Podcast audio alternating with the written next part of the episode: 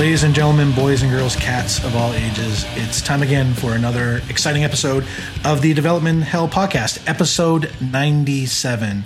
We are recording this on, I gotta check what my watch says, March the 5th um, of Sure. 2019. Yes, please don't interrupt, Ed. Uh, My so, bad. um, so we're back again. We're getting closer and closer to that uh, magic episode number 100. Uh, there's, I think, there's probably a pretty significant chance that episode 98 will be uh, another live one because I plan on visiting Ed sometime at the beginning of April, and hopefully, I don't trigger yet another mental health crisis for Ed like every other single time I've rolled into rolled into Pawnee and caused trouble.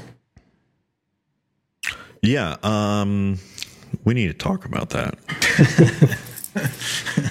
So that laugh you hear in the background is our, our very special guest today. Now, I will preface this. First of all, I will say this was actually all Ed's idea to have the guest on today. So I'm not going to have too much to say today. But as Uh, Wait, listeners, I didn't, I didn't read his book. I don't know. no, no, I, well. I didn't read his book either. But you're the one that said, "Hey, this guy sounds cool." Plus, we can get I- discounts I on stuff for the listeners. Say he sounds cool. I didn't say. well, no, you said this sounds cool, not he sounds cool. Don't, that. okay, yeah. don't try to weasel out of this. But as most of the listeners know, we generally don't have a lot of guests on, and, and usually we don't have a guest on selling something because we prefer to sell our own stuff Yeah. on the podcast when it really comes down to it. But we do have a guest on today, and our guest is Dane Hillard. Say hello to our listeners, Dane. Hey there, uh, this is Dane. Hey, buddy. See, he fits. He slid right into that intro, like he's been doing this for ninety six episodes, like us. Yeah, definitely. Uh, this is, I think, the beginning of our sellout period. uh, it's like getting, it's like uh, YouTube brought to you by Verizon or uh, something like that. Where Can you hear me now? Can you hear me now? Can you hear me now? we uh, we never had guests on who were like, because we've had people come and be like, "Would you like to be like to have this person on your show?" And i we were always like, "No, go away." But I think they offered us some free stuff. Like, uh, I think I think we got like six codes for free books, which I I think just means that I get to have six free books. This is very, very true. Uh, and also, we have a code for like a, a big discount off of a bunch of other uh, products from the fine folks at Manning. So, anyway, long story short, normally we say no when people want to come on because we're like, we're not, we're not here to be your like uh, outsourced marketing department. But some kind of monkey. I mean, come on. they they offered us some f- free stuff to give away and plus you know I, I do find it interesting i want to hear from somebody who's trying to teach people um, how to do stuff because that's kind of what i do myself um, as the side gig so Wait, wait. uh, wait, anyway you said we were going to give it away. Give what away The free stuff. well we have codes yeah well that's gonna be well, No, well I'm going well- to use the codes. no i that, i don't think that's i don't think that's good branding so i wouldn't bother doing that. Why did we even talk about this? Now they're going to. Anyway, we're gonna we're we're gonna tell you uh, you're gonna have to listen for all you people who just listen to this to get free shit. You're out of luck because you're gonna have to listen all the way to the end of the podcast to find out how you go about getting one of those free codes. So I don't know. You Oh, could yeah. fast forward to the end, but or maybe we'll just uh, be sneaky and we'll intersperse uh, information on how to get the codes uh, in the middle of the podcast. Anyway, enough of that. I'm sure Dane is just chomping at the bit uh, to talk to us. So Dane, tell us about the book that you wrote. That is the reason why you're on our podcast. Sure. Um, so this book is uh, a book with Manning about learning Python, uh, and specifically, um, it's it's kind of intended to uh, cater to people who are switching into software development, maybe from another discipline, or um, you know, use Python to supplement some of the work that they do, whether they're uh, doing data science or computational biology or whatever you whatever you want to imagine, um, and who might be interested in kind of learning some of the software development principles um, that you would get maybe from like a formal software uh, computer science education um, that they didn't receive. So um, my hope is to kind of bring some of some of the information that um, non-traditional folks haven't received uh, into an accessible format. Neat. Yeah, yeah. I hope so. Sorry, I was I was reading email. Sorry. No worries. So, Is that a so uh, learn about so people do stuff with like biology and things like that with Python? they do. I just um, uh, weird. yeah, uh, it's it's sort of like one of the reasons I, I decided this book might gain some footing is um, that I have a few a few friends that are in exactly that space, um, and I, I think there are more people out there like that. Um, you know, with sort of scripting languages and and some of these languages that are seem to be more approachable to folks. Um, I think a lot of people are um, taking some sort of foray into software. Right. I have a question for you. Yeah. I'm reading the description for the book, Code Like a Pro, Mm-hmm. Software Development in Python, and it says you'll find easy to grok examples. Now, I wanted to point out that one time I tried to use the word grok at work, and a millennial yelled at me and said it was stupid and never to say that again. So, Okay, so Ed, when I come for a visit, I want you to point out that coworker of yours to me when we're at your office, and we'll have a little chat on respecting your elders. yeah, that's probably no. She has no respect for me. It's terrible. Haven't these people, haven't these kids read a book? I mean, Not Grok? the books I know. I mean, I know what grok means, and and clearly Dane knows, unless Dane's editor slipped grok into there, and Dane was just like, "I like cashing these checks, so go ahead and put it on the cover." No, grok grok is a Danism all the way. Yeah, there you go. Ah. See, Danism. I like that. I like that kind of confidence. this says this book is going to be pu- published in fall 2019. Is this even done?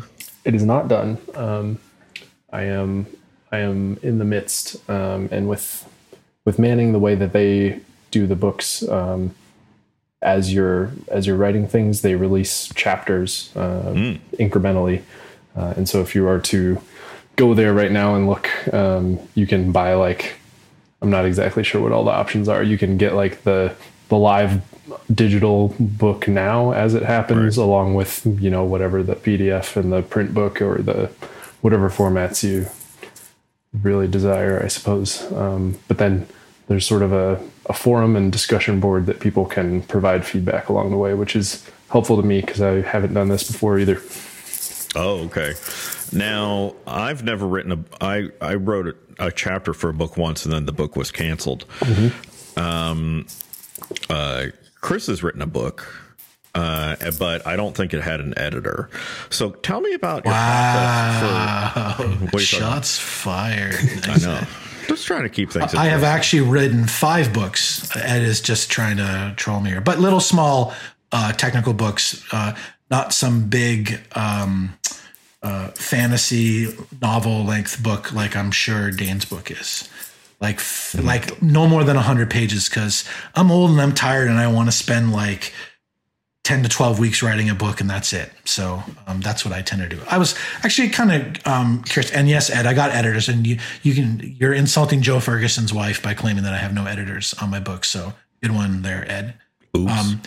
Uh, so uh, I've done my books for LeanPub, which is a kind of like do-it-yourself type publisher. So I'm kind of curious uh, to find out, Dane, what's the tooling like for people who are going to write stuff for Manning? I'm sure they have their own system, but what do they what do they make you use in order to crank out a book for them? Uh, in terms of sort of my everyday writing, um, it's actually all written in uh, AsciiDoc markup, which is kind of cool. It's not as good as Markdown. I like Markdown a little better, but uh, it supports cross referencing and all that kind of stuff. And so it's all kind of you know written as code, which I kind of like. Um, I like being able to um, update everything in version control and keep track of all the changes I made because I would not be able to do that otherwise. um, and then um, I don't honestly know what sort of their processing tooling looks like to produce, you know, the live book and the PDFs. Um, but it's all it all uses that AsciiDoc as a as a source of truth. So Ah, so you just do your like writing of the book and then you just email or or I guess since you said you're using version control, so you share a repo with whoever uh, you need to at Manning and they take care of the rest. Is that accurate? yeah, exactly.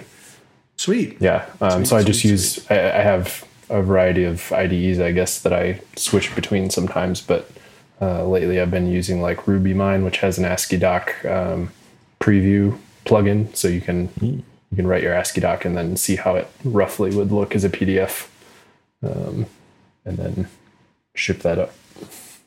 Nice, nice. Uh, LeanPub does all uh, Markdown.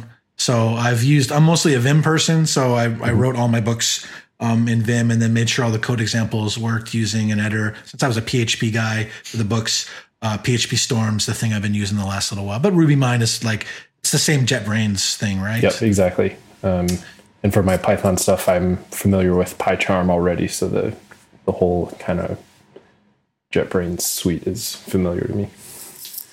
JetBrains is good, and it's even better now that Gary Hockin doesn't work for them. oh man, so much better. That really changed. they really turned the corner there. Once that, it's happened. just so much snappier, and I don't have I don't have PHP Storm randomly insulting me on Twitter like they used to. So that's pretty good. oh, that's good. That's good times. Yep. Good stuff. Uh, I'm reading this book now, so I thought I'd, I'd start. I told uh, you don't don't use one of the free coupons. Ed, I told you. I got forty percent off. It's true. All right, so a little bit of a different tact here. I want to talk about. So, so Dane, clearly the book is aimed at somebody who has some sort of experience or perhaps an affinity for numbers, and they're like looking for a, uh, a programming language or a set of tools to kind of help them um, do their job better or accomplish tasks that they can't accomplish with the current set of tools that they're using. In your experience of like writing the book and then like talking to people who are doing, you know, who are like the target audience for your book, are you finding there's like a common set of things that people are stumbling over or concepts are having a really hard time um, grasping? Yeah, I think some of the big things that I've that I've seen, um, like I, ha- I, have a friend who uh, is using Python for uh, computational chemistry, and he sent me some of his Python code samples from time to time, uh, and sort of talked to me about what he's struggling with. And um, I think one of the one of the sort of big things that I see is um, trouble with uh, encapsulation and separation of concerns and loose coupling, um, and trying to figure out like you know as as my software gets to a certain size, um, it's really hard to keep all of it in my head at once. So how do I how do I effectively like break it up um, into something that I can understand a little bit at a time and that still does what I'm trying to do. Um, so that's that's where I've spent a focus um, for for a couple of chapters, and I plan to do a couple more uh, deeper as I go later into the book. Good job, Chris. Where are you? I'm right here. What do you mean? Where am I? Were you waiting for me to jump in? I'm, I'm not. I'm doing stuff. I was looking at pictures on Dane's website. It's about photography. Oh yeah, that's my uh, photography side hobby. This says you live in Ann Arbor, Michigan. Yeah, so that one uh, probably still needs to get some updating. Uh, but where do you live now? Uh, I am in Pittsburgh as of about, I guess, six or six or eight months ago. Um, yeah, what'd you move there for? Uh, girl.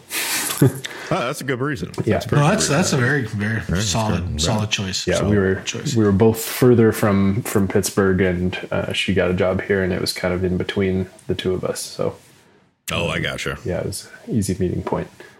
Yeah, fair enough. Yeah. Have you ever been to Branding Brand? I have not. Is that a real oh, place? Oh, that's Yes, no, it's a real place. Branding brand. Let me find it. Branding.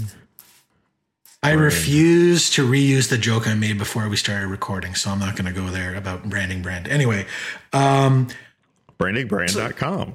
Yes, thank you, Ed, They were very nice. They invited they were, me to talk there. That's right. It and reminds they, me of like Boaty McBoatface.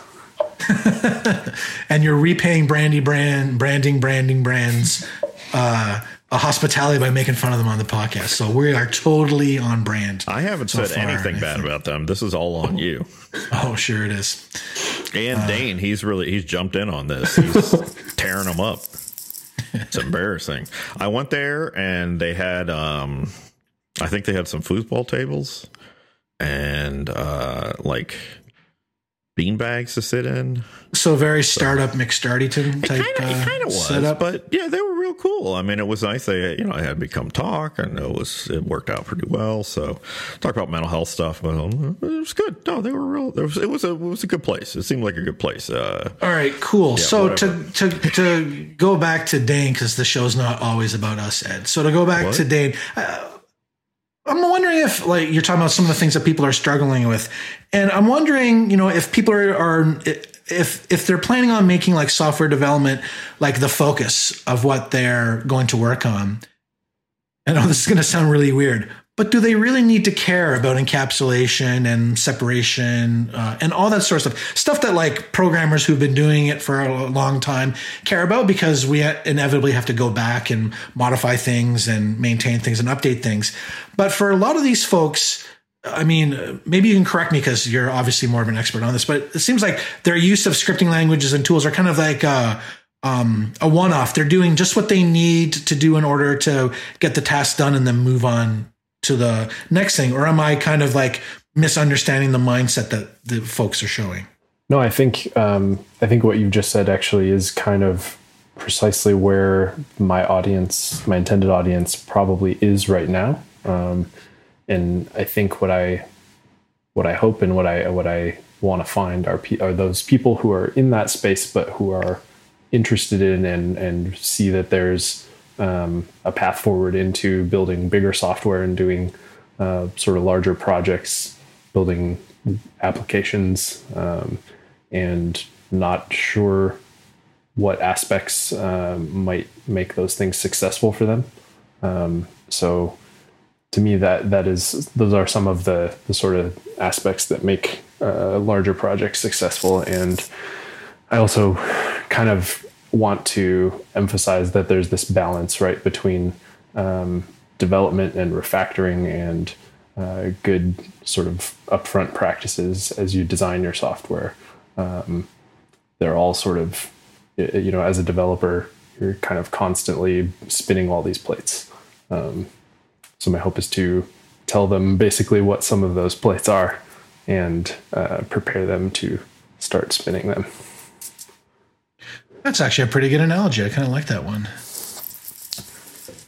So of course, to- of course, the big. The, sure. Well, well, thank you for permission. So the big thing, uh, the big, the thing I'm wondering is, do you even bother uh, teaching in your book folks about um, writing tests for your stuff? Because that is 100. percent I mean, Dane probably doesn't know this, but that's 100 percent my wheelhouse, which is the unit testing and testing theory um, he side will of not things. shut up about this stuff. well, why would I sh- why would I shut up about it? It's I make a very good living doing that exact thing. So I'm just curious uh, if if uh, you think it's uh, people transitioning to doing that type of software development, if it's worth teaching them testing at the same time. Because this is a question I've been asked about.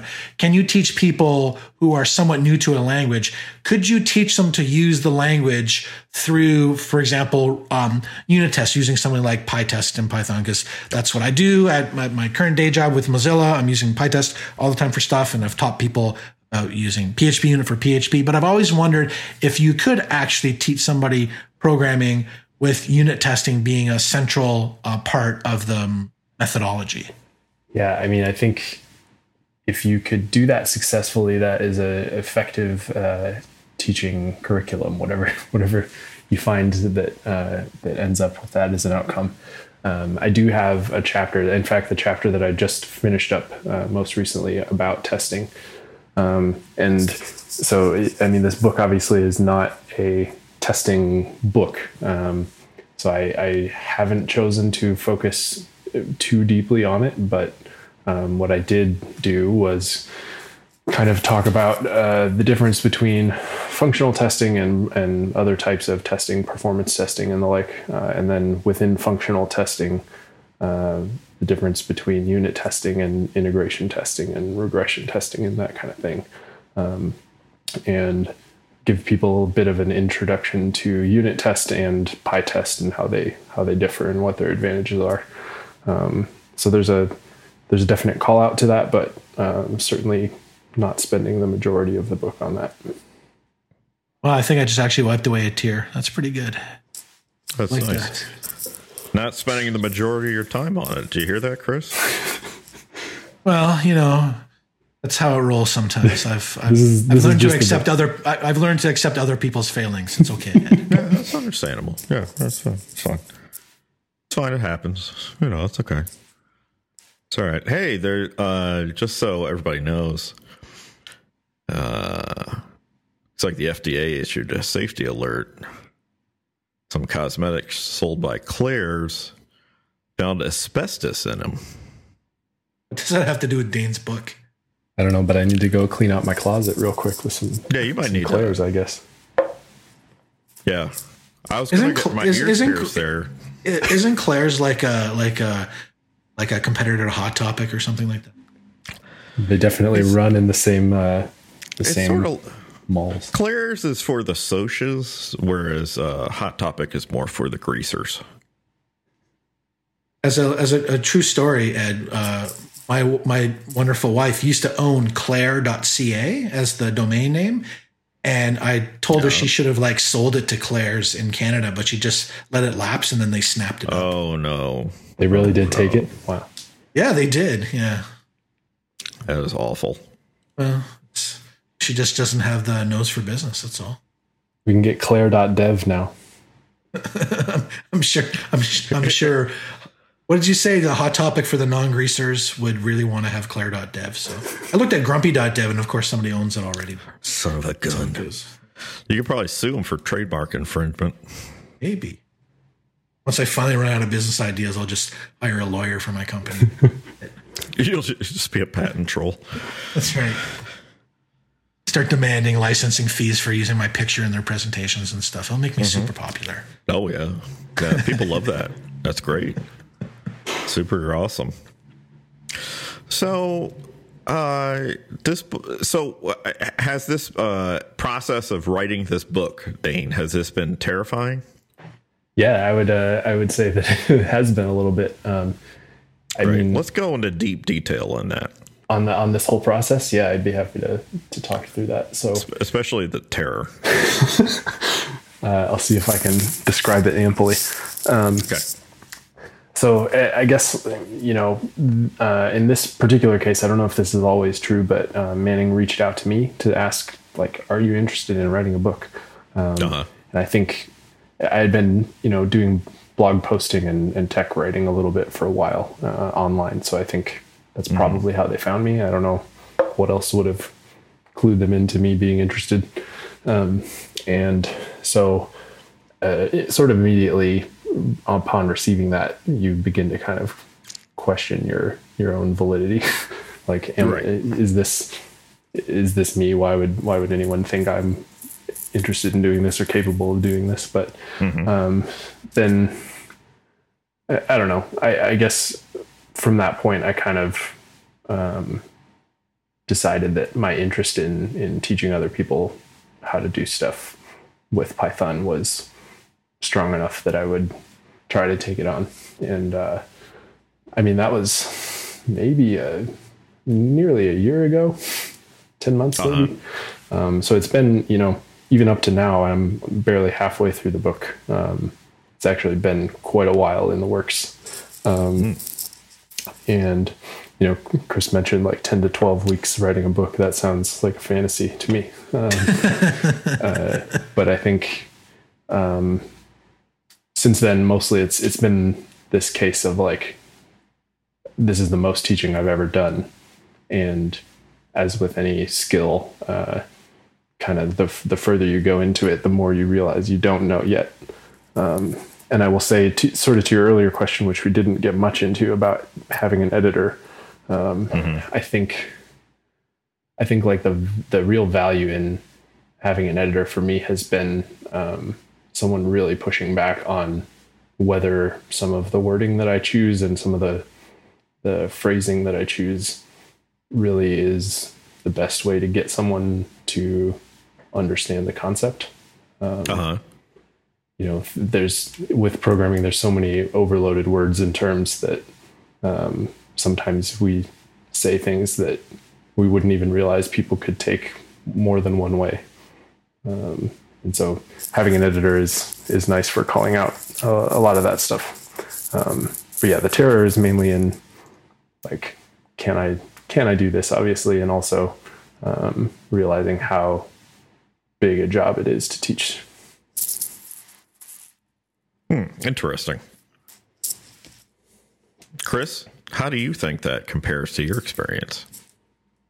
Well, sadly, it's apples versus oranges, right? The approaches were were very very different. I went into it with the goal of doing a, a book that was very very small, mm-hmm. so I didn't have to confront the the uh, sheer abject terror of trying to crank out something that's three to four hundred pages long. I deliberately decided uh, s- small small targeted topics lead to small targeted books, and it was an activity I could do um, in the wintertime when I didn't feel like doing anything outside. So, um, but you know. Dane is correct that when you write a book, or even, or there are parallels to doing conference talks. Oftentimes, in the process of doing the research to do a talk or doing the research necessary to write a book, you discover that you probably understood way less about the topic in question than you thought um, at first. But then by the time you're done the book, like uh, it is something that you are should re- unless it's like literally a throwaway book and you never do anything with the topic again afterwards. You should come out of the process like literally being an expert on the topic, able to talk um, about it at length forever and ever. Yep. Well, let's think, hope so. well, I, I, was going to say too. I think uh, you know having small focused topics uh, really really allows you to do that, um, and sort of a book a book like the one I'm doing where I'm, I'm trying to pull in several different facets of of development. I I do worry about that sometimes too. That's sort of another fear of mine is like you have to strike this balance between teaching enough of each of those facets for it to be useful. Um, but not spending I don't know the whole book on a particular facet of it. Um, and again, my goal is to like strike or tell people that they have to strike this balance between all of these facets. So I kind of have to strike the same balance in teaching all of them. Ooh, very meta. Whoa. Whoa. So, Ed, what have you learned from looking at Dane's book? Um, I was reading another book actually called Docker in Practice. Uh, it is interesting. Uh, if you go to the Manning website, you can like preview like parts of books.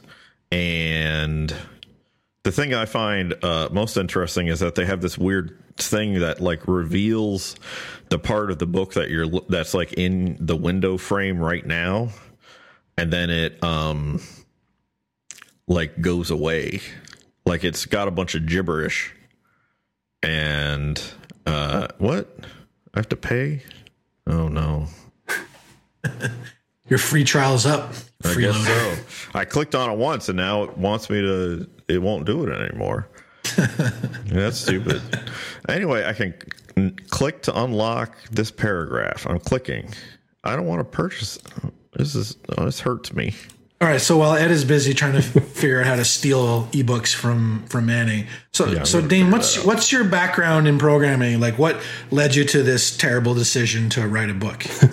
uh, I, I, mean, so for me, it's it's been a much sort of more traditional uh, computer science uh, education route. Um, so I went to University of Michigan, um, and then graduated in 2011. Um, and I, I, did a computer engineering major, which is kind of a, a hybrid of computer science and electrical engineering. Um, and Ed, he's so young. so, um, what, what, are you talking about? And uh, I guess, like at the time in Michigan, uh, the embedded software engineers were all uh, basically destined to work for Ford or Toyota or something, um, which I didn't really have an interest in. So um, I kind of went mostly onto the the software side of things since then, um, and I've worked in research and development um, for some military applications. I've worked in bioinformatics, um, and now I'm working kind of in higher education space. So, I mean, it's been it's been a cool path, I guess, um, for those sort of secondary areas of, of focus that I've had at these positions, but um, I guess with Python, I've been at it about I don't know six years now, um, and I, w- I was doing PHP myself uh, before that. Um, haven't used it since, if I'm being honest, but um, Python has been uh, kind of my my go-to language for a while. Um, starting to get into into JavaScript a little bit more now, um, but I think I, I, want other people, I guess, to be able to pick up a language um, and experience some of the same, I guess, joy. Like you call it joy that I had with uh, with Python when I first started using it. Man, so. he is really young, not a recent university grad. Talking about joy associated with programming. There's no Man, joy. There's no joy. The world has been very kind to Dane, as far as I can tell. Yep, this isn't going to work out. I just want you to understand that. I have plenty a of, of a lot of bad things are going to happen to you. I have decades ahead of me to become disillusioned. So. Yeah, it won't. It won't take decades. You're doing you're doing JavaScript, it's coming up real quick. if if Ed's Twitter feed and complaints about JavaScript are any indication is ahead for you. Yeah, you should probably just give up now. Think about uh No, no, no, no, no, don't give up. You still have you, we need more uh we need more happiness and joy in the programming world. Not everyone not everyone who's in it should be cynical like me. uh, Ed doesn't do any PHP at all anymore as far nope. as I know. Um and I just do PHP stuff um, to support my side business and then a couple open source projects that I do stuff for. But uh, I'm Python's my day to day thing. I'm Python and PyTest is what I'm basically using all the time. Mm-hmm. So um, PyCharm user, love the tool. Um, but yeah, I mean, I've I have found I've told other people this. Once you learn, kind of learn one of these, I believe the derogatory term for them is dynamic algol languages. Once you learn one of these ones, one of the like Perl, Ruby, uh, PHP, Python, or JavaScript. Once you learn one of those, Java. It's a Canadian pronunciation. JavaScript. Yeah, right. Once you once uh, I'm not going to say it the other way. So uh, once you learn one of those, you uh, flipping between them to accomplish tasks isn't that difficult. I mean, just, a lot of it's just syntactic sugar, uh, and especially with if you really lean into using your your tooling, pick a good IDE and other associated tools, you can switch back and forth pretty easily. Yeah, I would agree with that. Um, I did do some Ruby work um, for a few months, um, a few years ago, and I, I, found it pretty analogous to Python uh, in terms of syntax and features, and it, it largely largely looked the same. Um, you can argue about performance and and true use cases and junk, but um, like you said, I think they are pretty easy to switch back and forth. Oh, I'll definitely argue about it. not, not, not on my TIOBE index.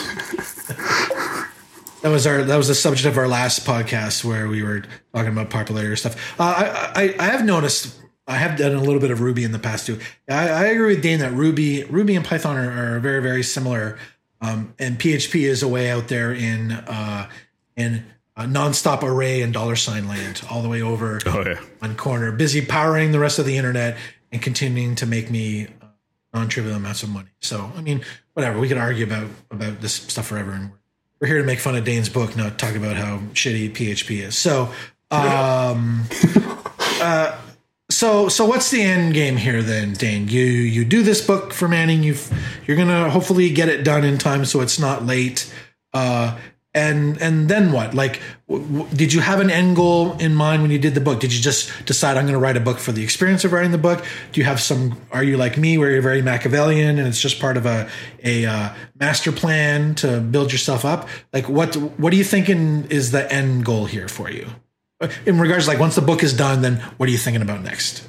Yeah it's a good question and i'm not sure i've fully thought out the answer to that. Um, i think that you know the the sort of uh, name recognition is obviously like a clear benefit of it, right? But um, I would love to sort of use this as a as a springboard, I guess, to like doing more teaching and and um, finding ways to sort of spread my education effort a little bit further.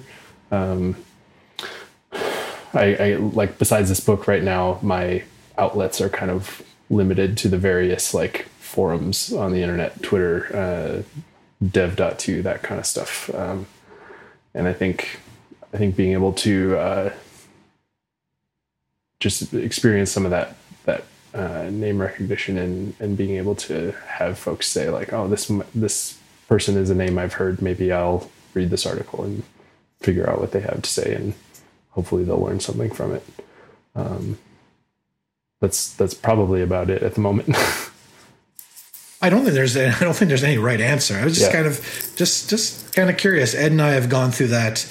Uh, people recognize who you are within a larger community thing, and uh, sometimes it's good and sometimes it's bad. But uh, I guess the key is uh, always what you end up doing with your uh, newfound fame. So you you mentioned side stuff, and we talked about this a little bit earlier in the podcast. So you do have a side hobby of uh, photography. Why don't you talk a little? Because I always tell people when I meet them at conferences, I'm far more interested in what my fellow speakers and attendees do uh, when they're not sitting in front of the keyboard, because because uh, the you know there's such mind really d- despite our desire to make it sound as if there are huge differences in what people do in programming uh, when you look at it realistically we're all in almost a very tight uh, the, the venn diagram of everyone that goes to a conference is almost uh, a complete circle overlaid over top right so it's not not a lot of variation we're, we're using programming languages and we're hopefully solving things and we're busy arguing about shit that probably um, doesn't matter. You mentioned performance. Uh, you know, I've always been a big believer in it's likely that your database is slowing your app down more than whether you're using single quotes or double quotes in your PHP scripts. But people people love to think that the shit that they think is important is is actually important. So so talk to us a bit about the photography thing. How did how did you uh, get into it, and what are you looking to get out of it? Yeah. Um, I started really getting serious about photography, I guess, around the time I went to college. Um, my dad had been a, a, I wouldn't say avid photographer, but frequent photographer uh, for a long time and um, kind of just an art art focus in general, art interest in general. Um, and so, kind of when I went to college and needed some way to uh, have have fun and some free time, I chose to chose to explore that. Um, and it kind of started, I guess, with um, you know when when you start with photography, it's kind of easiest to take photos of just like whatever's around you, whatever's nearest. Um, so started out obviously with just like pictures of campus, pictures of um, you know nature. There's a park in Ann Arbor, taking a lot of pictures there. But uh, eventually, I decided that I kind of was interested in uh, portrait photography, people specifically, um, and kind of fashion photography. So a lot of my stuff is personal style and um, fashion work and portraiture. Um, I've done a few weddings and that was pretty rough. Uh, I wouldn't probably ever do that as a full time gig. Um, I might do it again, but um, not ever as a as a full time thing. It's just too much undue stress. I feel like. Um, Just just double your rates next time. You'll yeah, be fine. well, that is that is one way to uh, to cope. Uh, so um, yeah, I think for me, photography is like a a way to pursue something creative that other people can also benefit from. So um, I sort of like working with fashion bloggers and and people who um, are in the fashion industry and need work done, and then um, we both get good stuff out of it for our portfolio and that kind of thing. And I guess since I moved to Pittsburgh, I haven't done it a whole lot, partly because I've been writing this book, um, partly because it's winter now, and that's always a slow time. But yeah, it's uh, it's been a good hobby, expensive hobby. Expensive hobbies are always lots of fun. Ed, what book are you reading now? Uh, I'm reading this article on Deadspin about this uh, uh, comedian who had her like some video that she made stolen by Barstool Sports. Oh yeah, I saw a little about that. See, Dane, one of the on, one of the ongoing sources of tension when we do the, this podcast is the fact that I actually devote my full attention to when we're doing the podcast, and Ed is forever doing something else Yep. instead of focusing on the podcast. It used to be uh, you used to play. What was that game you'd be playing all the time, Ed? which was the Shelter? uh, Fallout Shelter one. Yeah, that's the one. So now you're Yeah. busy reading articles on Deadspin and, and being incredibly rude to our guest at the same time. Yep, basically. Um, I'm interested, Dane. What do you feel that like? Do you think there's any crossover between your interest in in in programming and and what you do with photography, uh, or do you feel like they just scratch di- completely different itches? Do you see any sort of like common threads between them? I do think there's a connection there. Um, part of it is like the the idea of creating something. Um, mm-hmm. I guess you can argue how much from scratch all programming is, but um, essentially from scratch, like thinking of something and then producing it with your own effort. Um, I think that it's sort of sort of at a at a um, more tangible level. I think I have an interest kind of in in generative art, um, but I haven't done much with that yet. I think it'd be mm-hmm. pretty cool.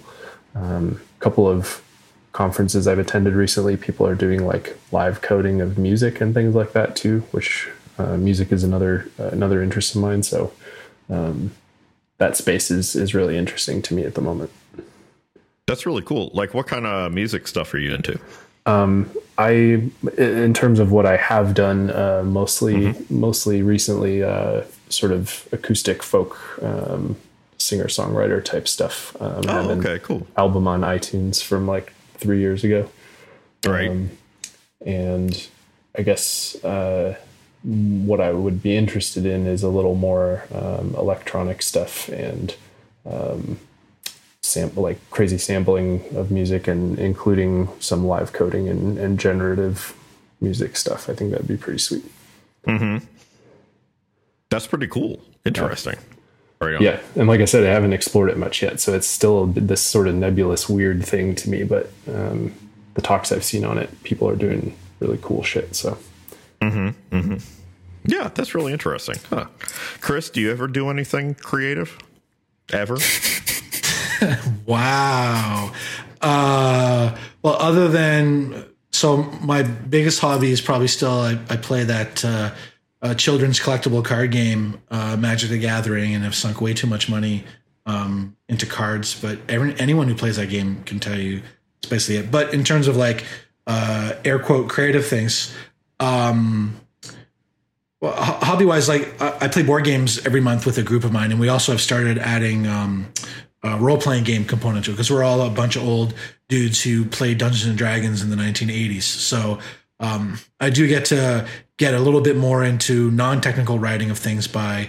Um, uh, I'm currently running a campaign, a fantasy campaign using a, a game system called Dungeon World, and uh, we're getting ready to do the first episode of that. But we, we play all sorts of stuff. Um, I because I I've worked remote for so long, I deliberately pick hobbies that force me to have human contact. So um, monthly board game uh, nights are good for that. Magic the Gathering is good for that too, for the social aspect. Just so I don't end up like completely alienated from the world like Ed is. Yeah, that's uh, important to me too because I'm remote now too. So don't end up like me. That's right. Build a life away from the keyboard. Ed is doing much better at that, but uh, he yeah. can. He would be the first to admit for a long time he was not very good at that part of uh, part of part of living, part of Don't adulting. Know. Nope. Nope. Now it just helps that I go into a to a an office. Yeah. Yeah. Um, office. How long? So how did you work remote um, before you moved to Pittsburgh, Dane? I did not. Um, we have an office in Ann Arbor. So I was working out of there.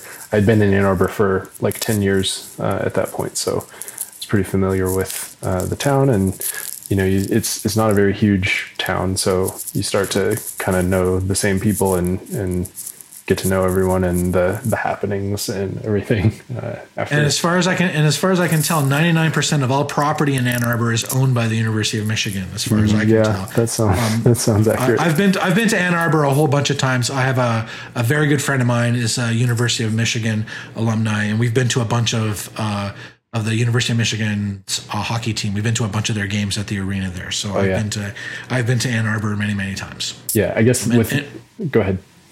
I was just gonna say I I I, I live only two hours from Detroit, um, in the uh, snowy wilds of uh, southwestern Ontario. So I have been to Michigan many, many, many times over the years. Oh yeah, there's a lot of crossover at that border. oh yeah. Um, yeah, I, I guess Ann Arbor is, u- is somewhat unique in that uh, aspect where the campus is a is a pretty strong integration with the rest of the town. Um, like a lot of the university buildings are on essentially the same streets as as downtown Ann Arbor, if you will. Um, so it also appears like the university owns more than it probably does. Oh yeah.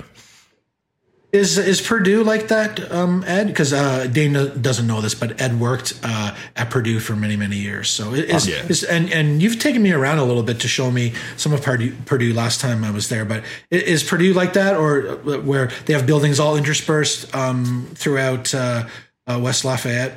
Less so. Uh, it's pretty. The campus is pretty sort of contained uh, in one space, which is most of West Lafayette. I guess it feels that way. And then, um, but then the rest of it is outside. Hang on. Oh boy, should have a sneeze button. Um, yeah. Uh, so like it's not sort of interspersed. It's not spread around as much. Um, so yeah, it, it's kind of it's kind of contained in one one area in the middle of it, and then Lafayette uh, is uh, is much bigger than West Lafayette, and it is doesn't have any Purdue stuff in it technically. I've been over to Purdue a couple times, but I guess I've only ever really been in the student union. Oh yes, well, I worked at Purdue for about ten years, so I went to the student union many times to go get coffee, and then probably get made fun of by students. So yeah, so that happened. We're uh, kicking your ass though in uh, basketball. This is this is true. Yeah, we haven't we haven't been strong in sports, uh, super strong in sports ever since I started attending. So Yeah, what the heck, man? yeah, don't know if it's I don't know if it's correlation or causation there, but Yeah, you got to beat Oh, Ohio oh. State. Come on. It's it's totally your fault, Dane, but it's okay. It, I just say it's the curse of Harbaugh personally, but that's just how it goes. No, it absolutely is the curse of Harbaugh. No, no doubt about that. hey, did you see that? Uh, what's that guy? Is it Bryce Harper? Yeah, what about Bryce Harper? I'm I'm the I'm the uh, the the baseball fan on the podcast. Yes. What about Bryce Harper? Signed a 13 year contract. He did for less money than people thought he was going to get. He took uh, he took less money, uh, but took a longer term than what was expected. Yeah. and and surprisingly, uh, bucked the recent trend of players sign, who sign long contracts um, getting opt out clauses put into them so they could like leave after a couple of years and make even more money. He decided to like commit totally to uh, to Philadelphia and basically said, "I want this to be my." Last contract, and I'm hoping to retire as a Phillie, which is uh, kind of interesting. Kind of um, bucks the trend where, where a lot of baseball players understand their window to make ridiculous amounts of money is like really, really narrow. For example, Manny Machado, who was the other prime free mm-hmm. agent, Right. he signed. So, so Harper signed for 13 years, 330 million dollars, which is a ridiculous amount of of money. But it just shows shows shows you that pretty much every uh, entity that owns a baseball team is lying when they say that they're poor because there is plenty of money going around if people can get paid that. Machado signed for 10 years, 300 million. So um, fewer years and fewer overall, but uh, he gets more money per uh, per season, and he has an opt out clause after five years. So if he doesn't like what's going on um, in five years, he can opt out. I thought it was interesting because it because uh, it looks like there's probably going to be some sort of labor stoppage in baseball in like 2022, 2023 when the I can't remember exactly when the current uh, bargaining agreement is up and I I would lay pretty good money that they're going to miss a whole year um, as the players and owners, as billionaires argue with millionaires over how to split up uh, trillions of dollars of revenue. So Oh man, that's going to be rough Yeah. for you. uh, it it will be. Um, you know, because uh, uh, I'm I'm a huge baseball fan. I've played fantasy sports and simulation baseball for 20 plus years. It, it will be rough if there's no season. But um, you know, uh, uh, over the years, I have uh, um, my opinion on baseball has uh, swung towards the side of the players over the owners, and I believe the players continually get a raw deal, and and there are much there are much better systems that they can build baseball on top of, where everyone involved still makes ridiculous amount of ridiculous amounts of money, but uh, the players don't get screwed out. If you look at, I know we're like doing a huge digression here, but pretty much every other baseball is the only pro sport, major pro sport in North America left that doesn't have um, salary cap, Yep. right? Uh, Um, and because there's no salary cap, they have they have a an unofficial salary cap with this competitive balance tax, which means if your if your payroll is over a certain amount, you you pay penalties. So teams are treating the that the luxury tax threshold, as it's called, they're treating that as a de facto cap. Um, but whereas in most sports it's divided 50-50, right now in baseball it's something like 60-40 in favor of the owners. So the in baseball, the players' union's actually pretty weak these days. They've rolled over pretty good on a lot of things during the last time they negotiated a contract. So if I was running the players' uh, union, uh, I would be asking for a whole bunch of um, concessions because it's very, very clear that unlike some other sports, uh, hockey you could probably get away with it. Football, they only took them a couple of weeks to break the union when they brought in replacement players. The skill level of minor league players is way, way below what it is in Major League Baseball, and I think uh, a product with replacement players would just be absolute garbage, and and the fans wouldn't go for it. But of course, I say this knowing that in any kind of dispute, especially in baseball, the fans side with the billionaire owners uh, like 999 times out of a thousand, which just boggles my mind. But I guess people are jealous of these unique unicorns of humans that professional athletes are. I try to tell people, you know, the worst guy on your favorite team, he's a better athlete than you will ever be in your entire life. So maybe you need to get a bit of a different perspective on what these people are getting paid as opposed to what the people that run the teams are making off of them. So Yeah. So Dane, what do you think somebody who uh somebody like Chris could learn about being a pro from your book?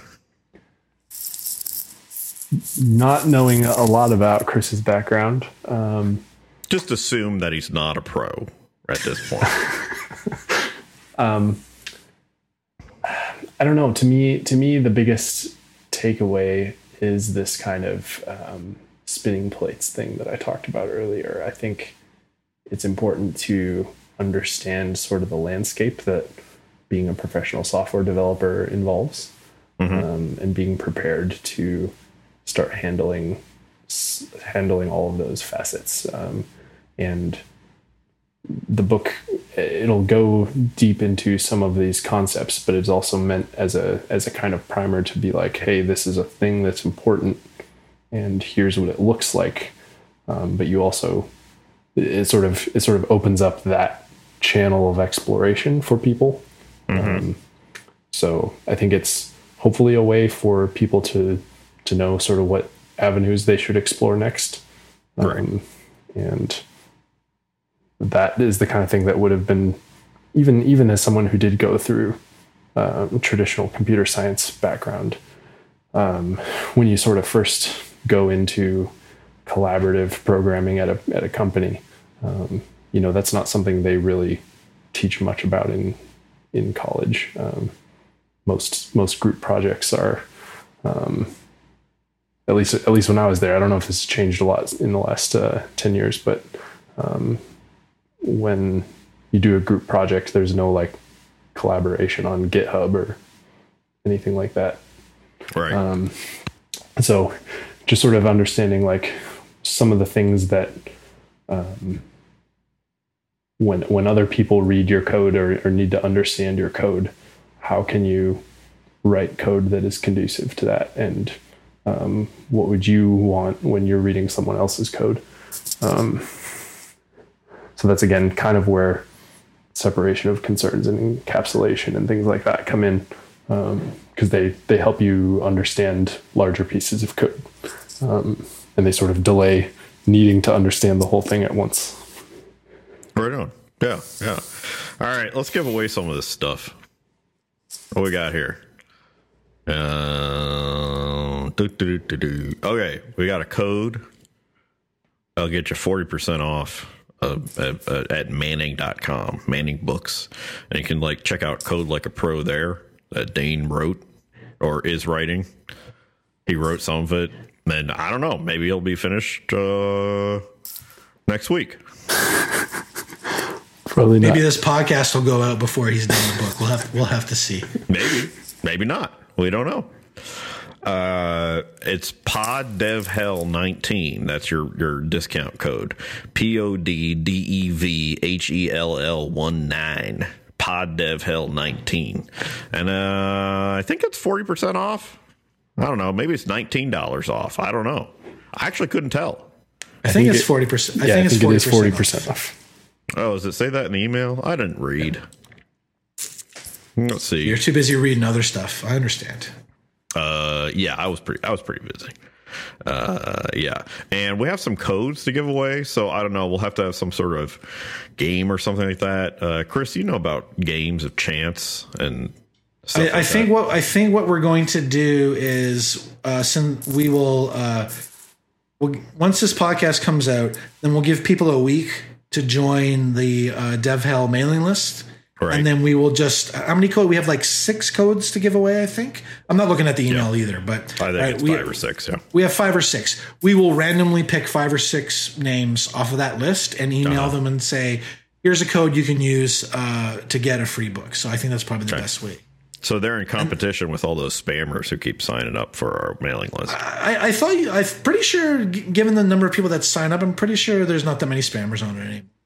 I don't. I, I I'm convinced that n- they're not all signing up, but I did get rid of all the Russian ones. Yes. Well, well, get on the list, and then you know you have just as good a shot as anybody to get one of those. Yeah, pretty much. All right. So before uh, we go, first of all, Dane, thanks so much uh, for joining us. This is Yeah, this this has is been good. Uh, it's uh, it sounds like the approach you're taking for for the book is a very interesting one, and I, I actually kind of like the idea about uh, focusing on more like here's some of the skills that will lead to success as a, I mean I, the, it's not always a great word professional but the idea that here's a here's a bunch of concepts and ideas that if you are planning on being a programmer and want to get paid to do it and you want to at least do it decently um, there's a lot more to it than just writing code. You talked about learning there for a lot of people their first experience of collaborative programming is um, is in the workplace, and collaborative programming in the workplace is way, way different than collaborative programming in an academic environment. So I like I like to focus on that. And yes, I will actually check um, the book out at, at some point just to see because although Ed was trolling me, um, maybe after 21 years of programming, I can get a little bit of a refresher on some topics that, that maybe I'm not so familiar with. So this is the part of the podcast where Ed, where uh, Ed and I very briefly talk about what we've kind of been working on teaching ourselves in the last little bit. Sometimes it's programming, sometimes it's not. So I'm going to go first. The concept I've been uh, doing some research into over the past couple of weeks is uh, CQRS and um, event uh, sourcing. So, for those who aren't familiar with it, uh, there are two components. The first is CQRS, which stands for Command Query Responsibility Separation. I'm trying to say this without looking it up on Wikipedia, but basically, it's the idea of your you build your application in such a way that you are separating out your reads from your writes. And the idea is that by separating them, it can uh, it can allow you, especially on the read side, to craft code and specifically craft queries of information that you've stored to make them um, more impactful and more targeted towards what it is you're actually the, the problem you're trying to solve with your application. Uh, and then the the complementary tool for it is the idea of uh, event sourcing, where you are going with an event based architecture, where you're building an application where everything that's going on is an event. And then you write code that is little handlers. They're usually quite small for events. And then the idea is that you have a gigantic event store that will let you go back and replay events over time. And so the idea is that you store all these events, you have an application that reacts to events, and then you write these things called projections. I'm oversimplifying this, but you write projections that then turn all the things that have been stored into the in your event source. Um, you store them in a database that's optimized for reading. So the whole idea is you're trying to do that whole hexagonal uh, or onion layer style of architecture where everything is flowing one way into the application and then things flow out outwards. The reason why I've looked into this is I need to start building out a version of OpenCFP, which is the open source project that I'm involved with. That's a web app for accepting papers for conferences. Uh, I want to build a hosted version that people are going to pay for. So I thought this would be a good time to go back and kind of re-architect things a little bit. The application works, but I'm not always happy with um, how it got built up over time as a collaborative project. So I'm looking to try to simplify things and get a deeper understanding of of some architecture, some approaches that will lead to better outcomes, especially because I understand the domain of handling a call for papers really. So uh, I have lots of friends who are knowledgeable about this topic, so it's been kind of good to bounce ideas off them. So I you know starting this Friday because Friday is the day where I do all this other side work this Friday, I start doing a few things. I'm going to document what I do, and maybe this will be the next uh, book that I write, kind of like a grumpy programmer's guide to CQRS and event storming, where I'm going to document what I'm doing and try to approach it from showing people write your tests for your commands and just try to make people kind of understand um, at a at a simpler level how all this uh, stuff sort of works. Now, do I have to talk? Well, unless you haven't been learning anything. I really haven't been learning anything.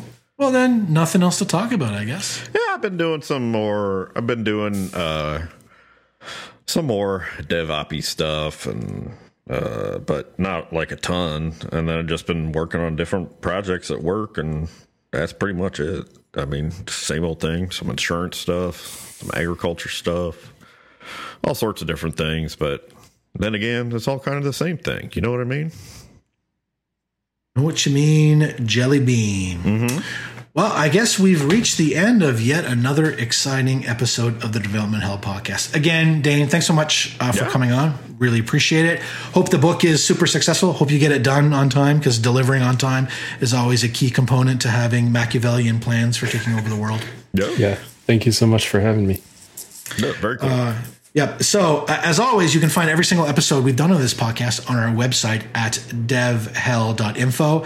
Uh, uh, every single episode is also on iTunes. If you do listen to us via iTunes, please rate the podcast so we know that people actually listen to this part of the podcast.